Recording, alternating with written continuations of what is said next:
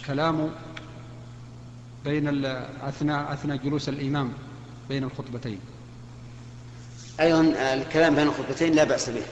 ما لم يكن كثيرا يلهي من حوله وتشتغل قلوبهم بالنظر إليه فهذا يمنع منه.